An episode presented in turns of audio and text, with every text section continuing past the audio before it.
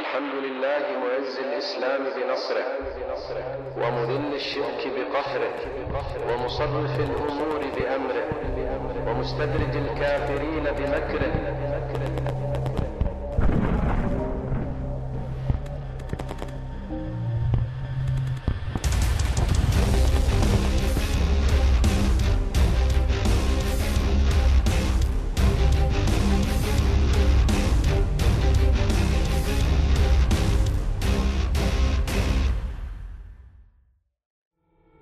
چرا جنگیدم؟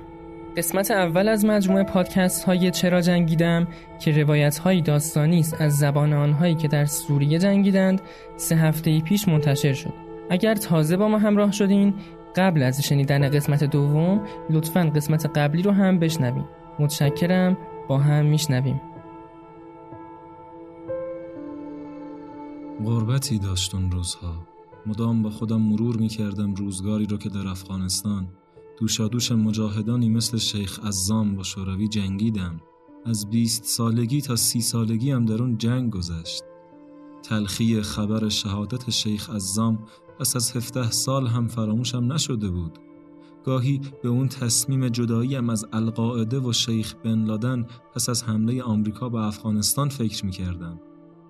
با خودم می گفتم که آیا واقعا باید با شیخ زرقاوی به عراق می رفتم؟ آیا جنگیدن ما با شیعیان کار درستی بود؟ آیا اولویت رو درست تشخیص داده بودیم؟ اصلا عراق زمین درستی برای اجرای اهدافمان بود؟ نمی‌دانستم. آخر هم که شهادت فرمانده بزرگ خودم شیخ زرقاوی رو درک کردم. حال غریبی داشتم. دیگه کمتر کسی اطرافم می‌دیدم که سابقه آشناییم باهاش بیشتر از پنج سال باشه. حتی در دولت اسلامی تازه تأسیس ما در عراق به ندرت کسی رو می‌تونستم از نسل اون مجاهدین بزرگ پیکارهای افغانستان پیدا کنم. بله دوران تلخی بود. فعالیت های ما در دولت اسلامی عراق کمتر از قبل شده بود. البته در بعضی مناطق عملیات هایی انجام می‌دادیم ولی بیشتر روی جذب و آموزش نیروهای جدید کار می کردیم. فعالیت رافزی ها ما شدت گرفته بود. گروه های جدیدی تأسیس کرده بودند. ایرانی ها اومده بودن برای رافزی های عراق سازمان النجبا و کتائب حزب الله و اصائب اهل الحق و چند تا گروه دیگه تشکیل داده بودند. این گروه ها ادعاهای اسلامی داشتند اما همش ریا و دروغ بود. اما خب قدرت رافزی ها در عراق بیشتر شده بود. نوری مالکی که نوکر ایرانی ها بود حکومت را در دست داشت. بالاخره با کارهایی که کرد و وضعیت نابسامانی که به وجود آورد باعث شد که اهل سنت عراق حقیقت شیعیان را بشناسند.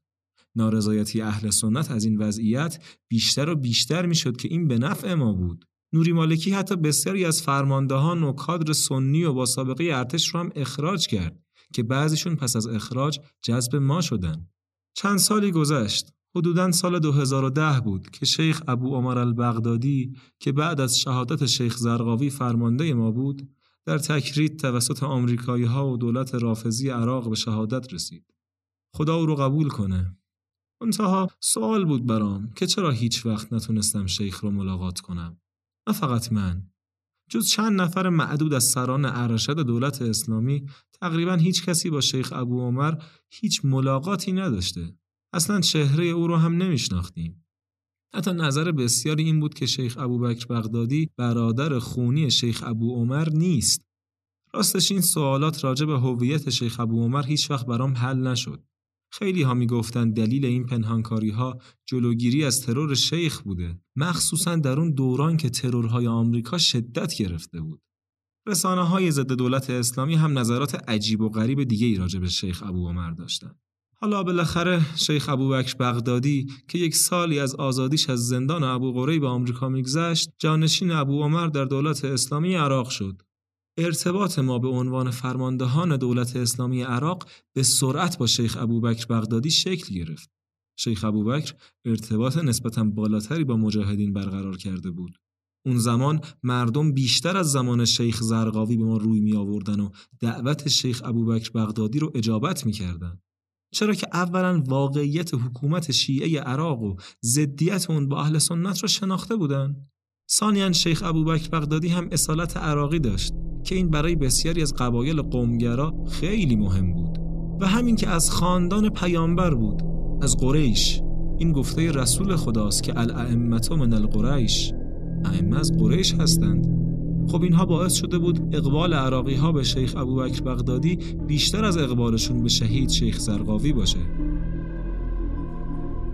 و تنصیب خلیفة للمسلمین و مبایعت الشیخ المجاهد عبد الله ابراهیم ابن عواد ابن ابراهیم البدری القرشي الهاشمي الحسيني نسبه السامرائي مولدا ومنشأه البغدادی طلبا للعلم و سکنه چند ماهی گذشت و سال 2011 شده بود که خبر به شهادت رسوندن شیخ اسامه بن لادن توسط آمریکایی ها رو شنیدم. درسته که با او اختلاف داشتیم. درسته که او خطر واقعی رافزی ها رو هیچ وقت درک نکرد. درسته که شیخ بن لادن در تشخیص اولویت ها اشتباهاتی جدی داشت. اما بالاخره یک مجاهد واقعی برای اسلام بود. خاطرات تلخی برای آمریکایی ها به جای گذاشته بود. شهادتش ناراحت کننده بود. ایمن از زواهری جانشین او در القاعده شد که همون تفکرات شیخ بن لادن رو داشت. با ما هم اختلافاتی داشت از قبل مثل همون نامه چند سال پیشش به شیخ زرقاوی و اعتراضی که در اون نامه به کشتن رافزی ها کرده بود و ما رو متهم به انحراف جهاد کرده بود. Good evening. Tonight, I can report to the American people and to the world The United States has conducted an operation that killed Osama bin Laden, the leader of Al Qaeda, and a terrorist who's responsible for the murder of thousands of innocent men, women, and children. خب شیخ بغدادی دستور داد که انتقامی سنگین برای تقاس خون شیخ بن لادن بگیریم. بیش از صد عملیات انجام دادیم. بانک مرکزی، وزارت دادگستری، زندان ابو غریب و هر کجا که دستمون می‌رسید رو می‌زدیم. مهمترین عملیاتمون انفجار یک به اصطلاح مسجد شیعه در بغداد و کشتن یک نماینده مجلس عراق در اون مسجد هزاران نفر از این رافزی های خیانتکار رو برای انتقام خون شیخ بن لادن و شیخ زرقاوی کشتیم. آخر همون سال 2011 بود که در اثر مقاومت های ما در اثر رشادت های لشکر اسلام ارتش آمریکا از عراق فرار کرد. انقدر کشتیم و کشته شدیم که رفتند. ولی حکومت رافضی دست نشوندهشون رو باقی گذاشته بودن. چند ماه قبل از شهادت شیخ اسامه و قبل فرار آمریکا از عراق خبرهایی به گوشمون می‌رسید که مردم در مصر، تونس، مراکش و حتی بعضی کشورهای دیگه دارن انقلابهایی علیه حکام کافر شکل میدن. به این انقلابها بهار عربی می‌گفتن. بعضی از بزرگان سلفیت جهادی از این اتفاقات خوشحال شده بودند اما برای ما در دولت اسلامی عراق بیشتر از اون که خود این حرکت ها خوشحال کننده باشه به هم ریخته شدن منطقه خوشحال کننده بود. همونطور که شیخ زرقاوی گفته بود با جنگ های طایفه‌ای و تضعیف حکومت های تاغوتی منطقه زمینه ظهور خلافت اسلامی مهیا می‌شد. پس از مدت ها بنبست در مسیر تحقق خلافت اسلامی بارقه های از امید برای ما ایجاد شده بود. با شروع انقلاب ها در منطقه سوریه هم خیلی به هم ریخت. فراتر از حد انتظار. بشار اسد این سکولار کافر علوی که در سوریه حاکم بود مخالف کم نداشت خدا رو شکر. شیخ ابوبکر بغدادی رئیس دولت اسلامی عراق اعلام کرد که برای یاری مردم سوریه باید به اونجا بریم. شیخ به حکومت کافر سوریه اعلام جنگ کرد. البته ما از قبل با واسطه نیروهایی در سوریه داشتیم.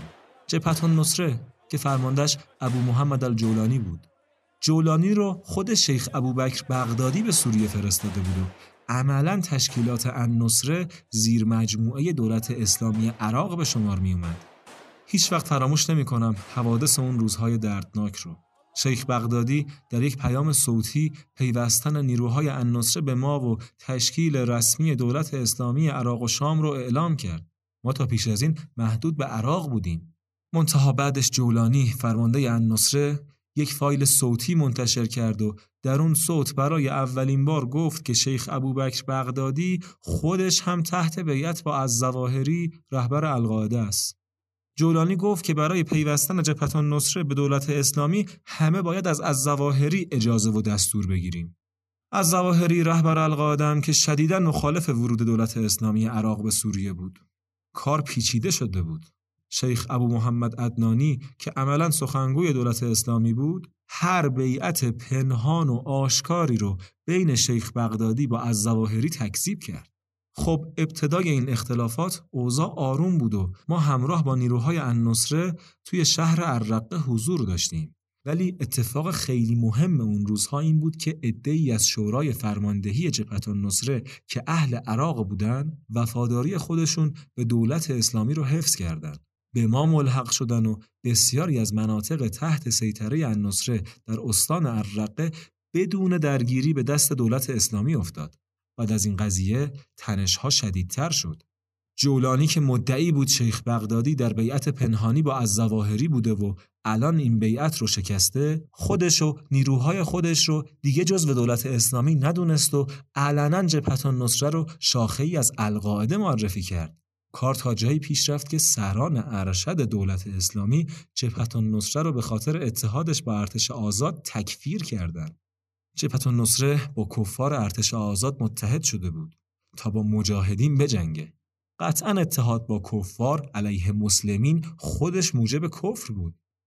این مردک جولانی قدرت طلب بودن خودش رو در سالهای بعد با جداییش از القاعده و بردگی کردن برای دولت کافر و سکولار ترکیه نشون داد. وقتی پای بیعت خودش با از زواهری رهبر القاعده هم نیستاد معلوم شد که چرا اون روزها دروغ و دروغ و دروغ علیه شیخ ابوبکر سرهم کرده بود. براش سخت بود که سرباز شیخ ابوبکر بغدادی باشه چون طعم فرماندهی بهش مزه کرده بود. دار حديث حول خطاب منسوب للشيخ أبي بكر البغدادي حفظه الله وذكر في الخطاب المنسوب للشيخ تبعية الجبهة لدولة العراق الإسلامية ثم أعلن فيه إلغاء اسم دولة العراق وجبهة النصرة واستبدالهما باسم واحد الدولة الإسلامية في العراق والشام. لذا نحيط الناس علما أن قيادات الجبهة ومجلس شورتها والعبد الفقير المسؤول العام لجبهة النصرة لم يكونوا على علم بهذا الإعلان سوى ما سمعوه من وسائل الإعلام. فإن كان الخطاب المنسوب حقيقة فإننا لم نستشر ولم نستأمر. وأقول بالله مستعينا بعدما كشفت بعض الأوراق أننا واكبنا جهاد العراق مذ مبدئه إلى حين عودتنا. خب از لحاظ میدانی ما در قدم اول ورود به سوریه تونستیم با وفاداری بعضی اعضای النصره جای پامون رو در استان الرقه سوریه محکم کنیم. این استان هم برای ما خیلی اهمیت داشت. هم مرزی با ترکیه از یک طرف و هم مرزی با استانهای مهم دیر و زور، حلب، هومس و حتی با کردها در شمال سوریه از طرف دیگه نشون می‌داد که چرا دولت اسلامی برای شروع کار دست روی این شهر گذاشته. در کنار اینها استان الرقه منابع زیادی از نفت و گاز داشت که می‌تونست دست دولت اسلامی رو پر کنه و روحیه مجاهدین رو هم بالا بیاره. جبهت نصره که دیگه دشمن ما بود اما مناطقی رو تحت اشغال خودش داشت که برای دولت اسلامی منافع زیادی داشتن. در دیر و زور منابع نفتی و گازی عظیمی وجود داشته و این استان دارای مرزی طولانی با قسمت‌های سنی نشین عراق بود که ما هم اونجا نفوذ داشتیم. ما با النصره درگیر شدیم. به پایگاهاشون توی الرقه و دیر و زور حمله کردیم و تمامی اون مناطق رو برای دولت اسلامی فتح کردیم. دیگه عملا نیمی از کرانه شمالی رود فرات در دست ما بود و مرزهای وسیعی با عراق داشتیم.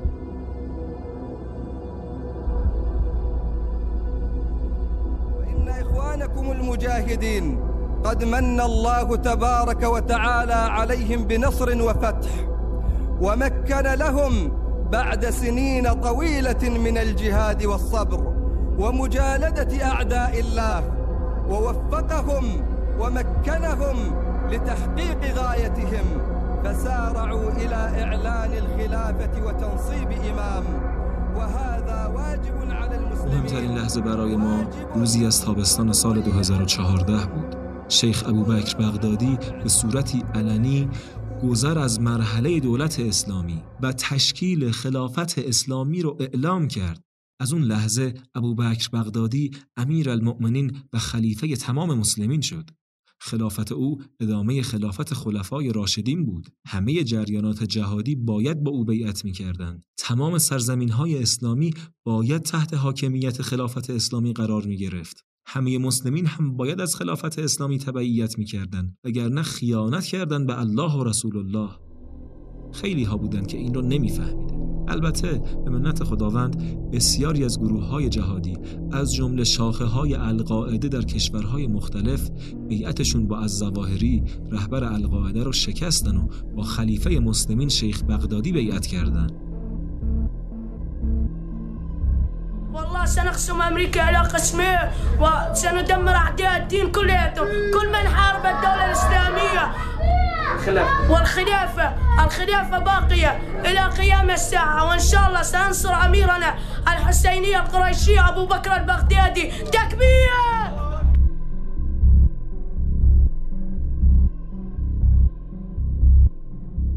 چه خونها تقدیم این راه کرده بودیم؟ چه شهدای بسیاری داده بودیم تا به اینجا رسیدیم؟ چه روز مبارکی بود؟ جهاد ما وارد مرحله جدیدی شده بود. باید هرچه زودتر این تاغوتهای منطقه رو شکست می‌دادیم و مرزهای خلافت اسلامی رو گسترش می‌دادیم تا روزی که تمام ملتهای مسلمان و سرزمینهای اسلامی غرب و شرق عالم رو تحت حاکمیت خلافت اسلامی در بیاریم. خب طبیعی بود که اولین هدف ما عراق باشه. بلا فاصله پس از تشکیل خلافت عملیات وسیعی در عراق انجام دادیم. به یاری خدا راحت تونستیم موسل رو فتح کنیم. مردم ما رو منجی خودشون می‌دیدن. البته بین مردم اون مناطق مرتدهای رافزی و کافرهای صلیبی هم بودن که باید پاکسازی می شدن. ظلمی که دولت عراق و شیعیان در سالهای قبل علیه اهل سنت انجام داده بودند باعث شده بود که مردم به ما اقبال کنند. فرماندهان ارتش عراق هم که یک مشت موش های ترسو بودند که به دولتشون هم وفا نداشتن و فرار می‌کردن تسلیحات، تانک ها و نفربرهاشون رو برای ما میگذاشتن و عقب نشینی می‌کردن. شاید اندر یک عدهشون با ما بوده که چنین غنیمت های ارزشمندی در اختیارمون میگذاشتن. به برکت مجاهدین تونسته بودیم تا نزدیکی های اربیل و کربلا رو فتح کنیم. تقریبا کل شهر سامرا رو هم گرفته بودیم. حتی بغداد رو هم نسبتا محاصره کرده بودیم تا اینکه سر کله این رافزی های مرتد پیدا شد. مرجعشون توی نجف فتوا داده بود. همشون علیه ما جمع شده بودن. صلیبی های اروپایی و آمریکایی هم پیداشون شد. کافرها، بتپرستها، صلیبی ها و رافزی ها همشون علیه ما بودن. ما هم برای جهاد و شهادت آماده بودیم. ایرانی ها هم که برای زدن خلافت اسلامی همه کار می‌کردن. عمله های آمریکا و صلیبی ها هستن دیگه. گرچه همه علیه ما جمع شده بودن. اما خداوند هم کمک های بزرگی به ما رسوند از جاهایی که فکرش رو نمی کردیم. یک شب مثلا امیر سازمان بیت المال کل خلافت اسلامی مصطفی الکرموش که من رو به همراه بعضی فرماندهان دیگه به خونش دعوت کرده بود گفت خدا را شکر خلافت اسلامی ثروتمند است. در کنار قنایم جنگی و مالیات و نفتی که از طریق مرز ترکیه صادر می کنیم اقبال زیادی هم در بین مردم کشورهای اسلامی و حتی غیر اسلامی نسبت به ما به وجود آمده و کمک های مردمی قابل توجهی از ناحیه اونها به ما می‌رسه حتی از دل اروپا. لنداء المرجعية الدينية العليا في الدفاع عن العراق ومقدساته أيها الأخوة والأخوات حافظوا على صلواتكم حافظوا على أسلتكم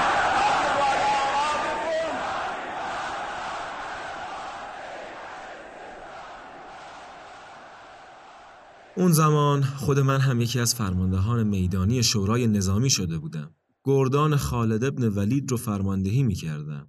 گردانی که اکثرا متشکل از مجاهدان عراقی تازه پیوسته بود. البته فقط هم عراقی نبودن اوایل که در نیروهام چند نفر اروپایی دیدم خیلی تعجب کردم.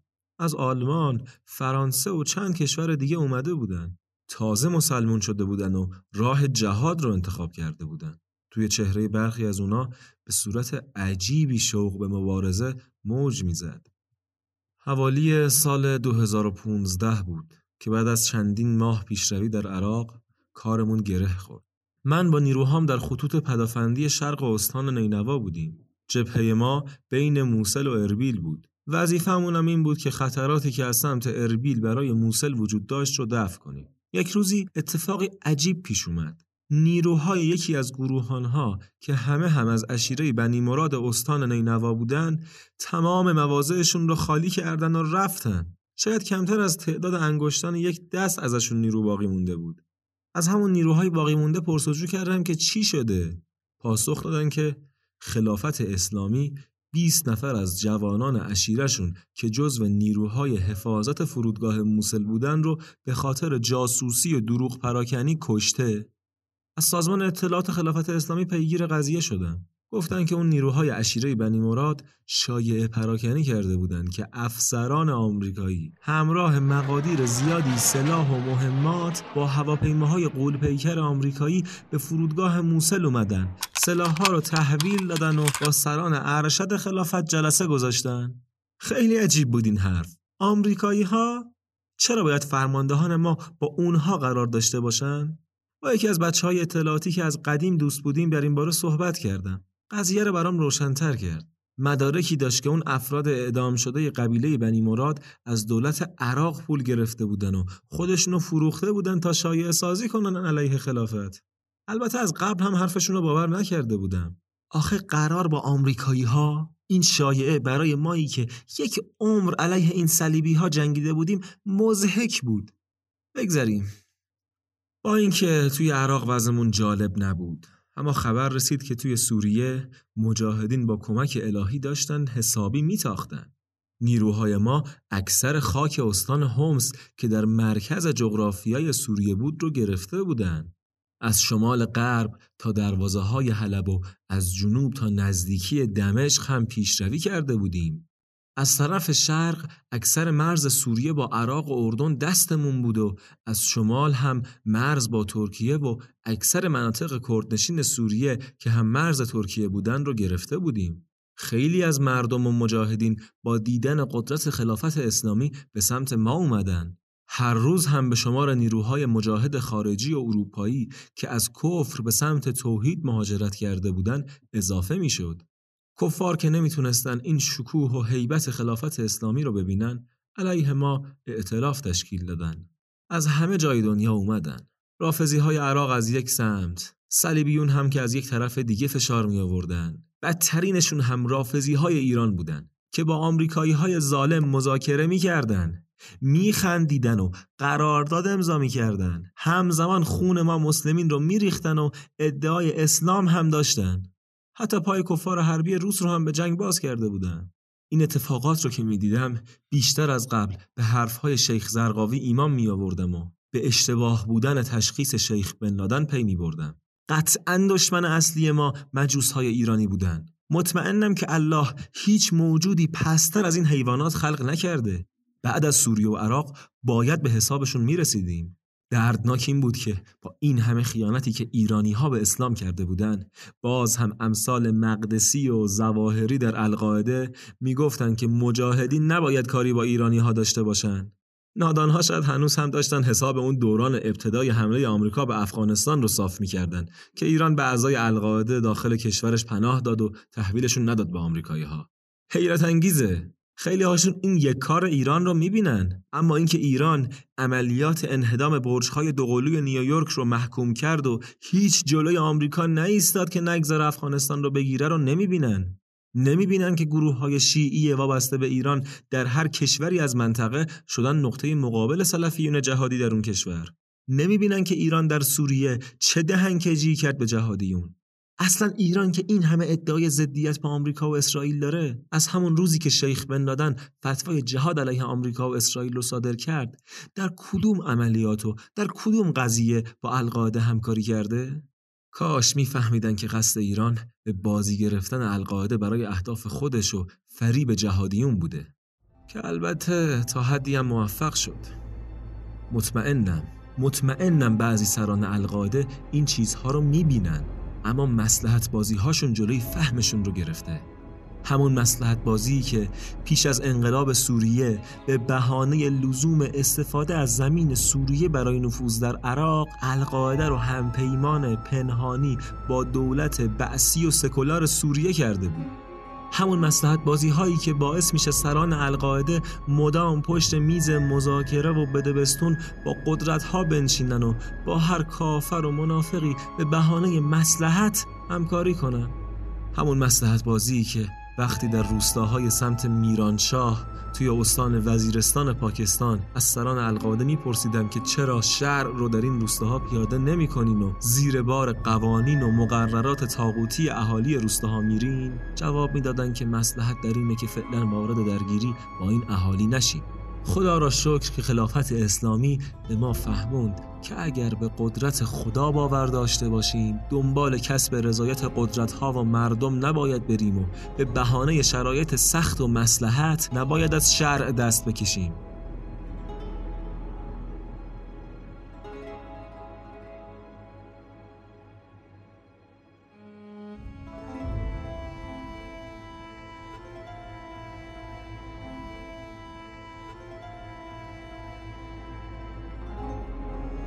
خب به خاطر اون همه فشار صلیبیون و روافظ روند پیروزی های ما در عراق و سوریه کند شده. سال 2016 منابع نفت و گاز زیادی در دیر و زور و عرقه داشتیم. ولی شهرها و مناطق مرزی در شمال سوریه که محل انتقال تانکرهای نفت ما به خاک ترکیه بود رو از شنگمون در آورده بودن. راه دریایی هم نداشتیم برای فروش و انتقال نفت. از طرفی مناطق شرقی استان حلب رو هم از دست داده بودیم. دولت سوریه و رافضیا گروه های مسلح سوری دیگر رو در جبهه های مختلف شکست دادن و کامل روی ما متمرکز شدن. چیزی که بیشتر از اینها ما را اذیت می‌کرد خبرهایی بود که از درون خلافت اسلامی به گوشمون می‌رسید. مردم دنیا طلب صبرشون تموم شده بود و نمی‌تونستن سختی های تشکیل خلافت اسلامی رو تحمل کنن و مدام توی کار پلیس شهری اخلال می‌کردن. البته ما هم باهاشون مقابله سخت می‌کردیم.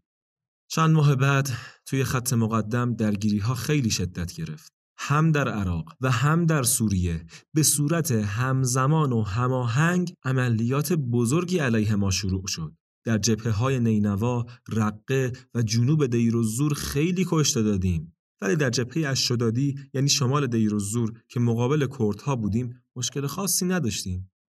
اصلا حمله اونجا به ما نشده بود. پایگاه نفتی العمر در همین شمال استان دیروزور سوریه بود و اهمیت اقتصادی بالایی برای خلافت اسلامی داشت. من با گردانم در همین منطقه در حالت پدافندی مقابل کردها قرار داشتیم.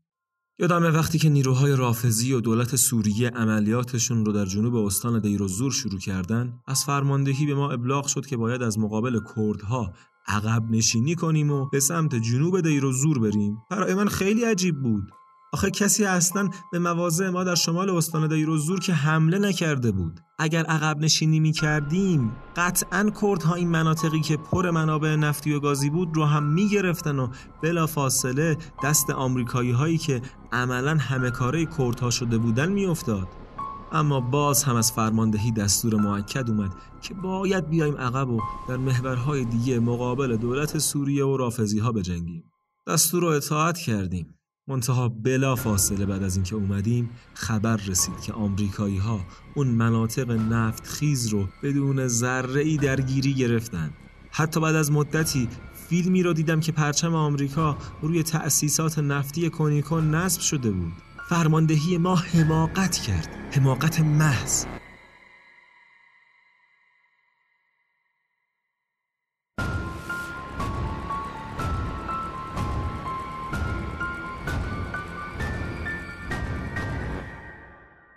مدام در حال شکست خوردن بودیم.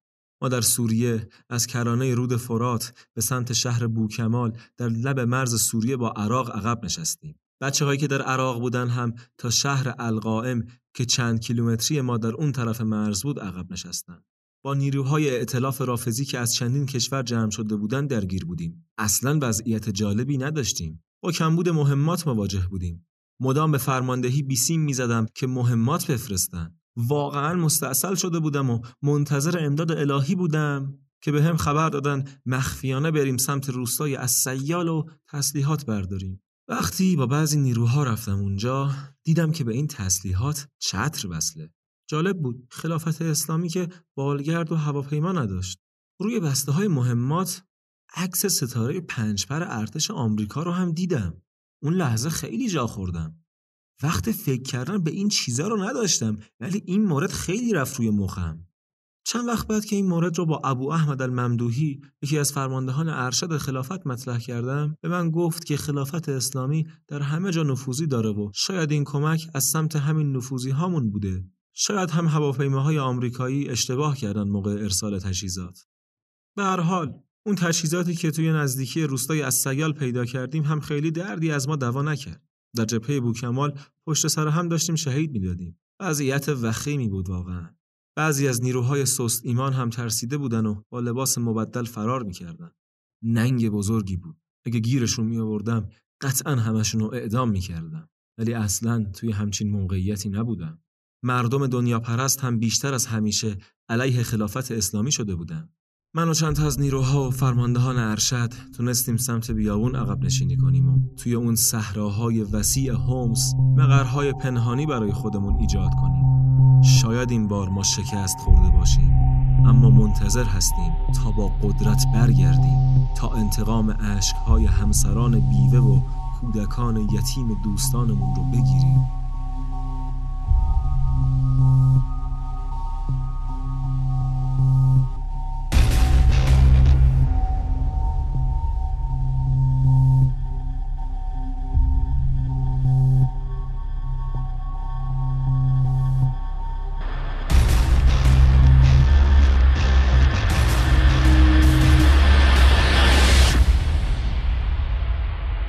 متشکرم از اینکه پادکست رو گوش دادین. بخش از افغانستان تا شام که روایت زندگی عبدالرحمن بود تموم شد.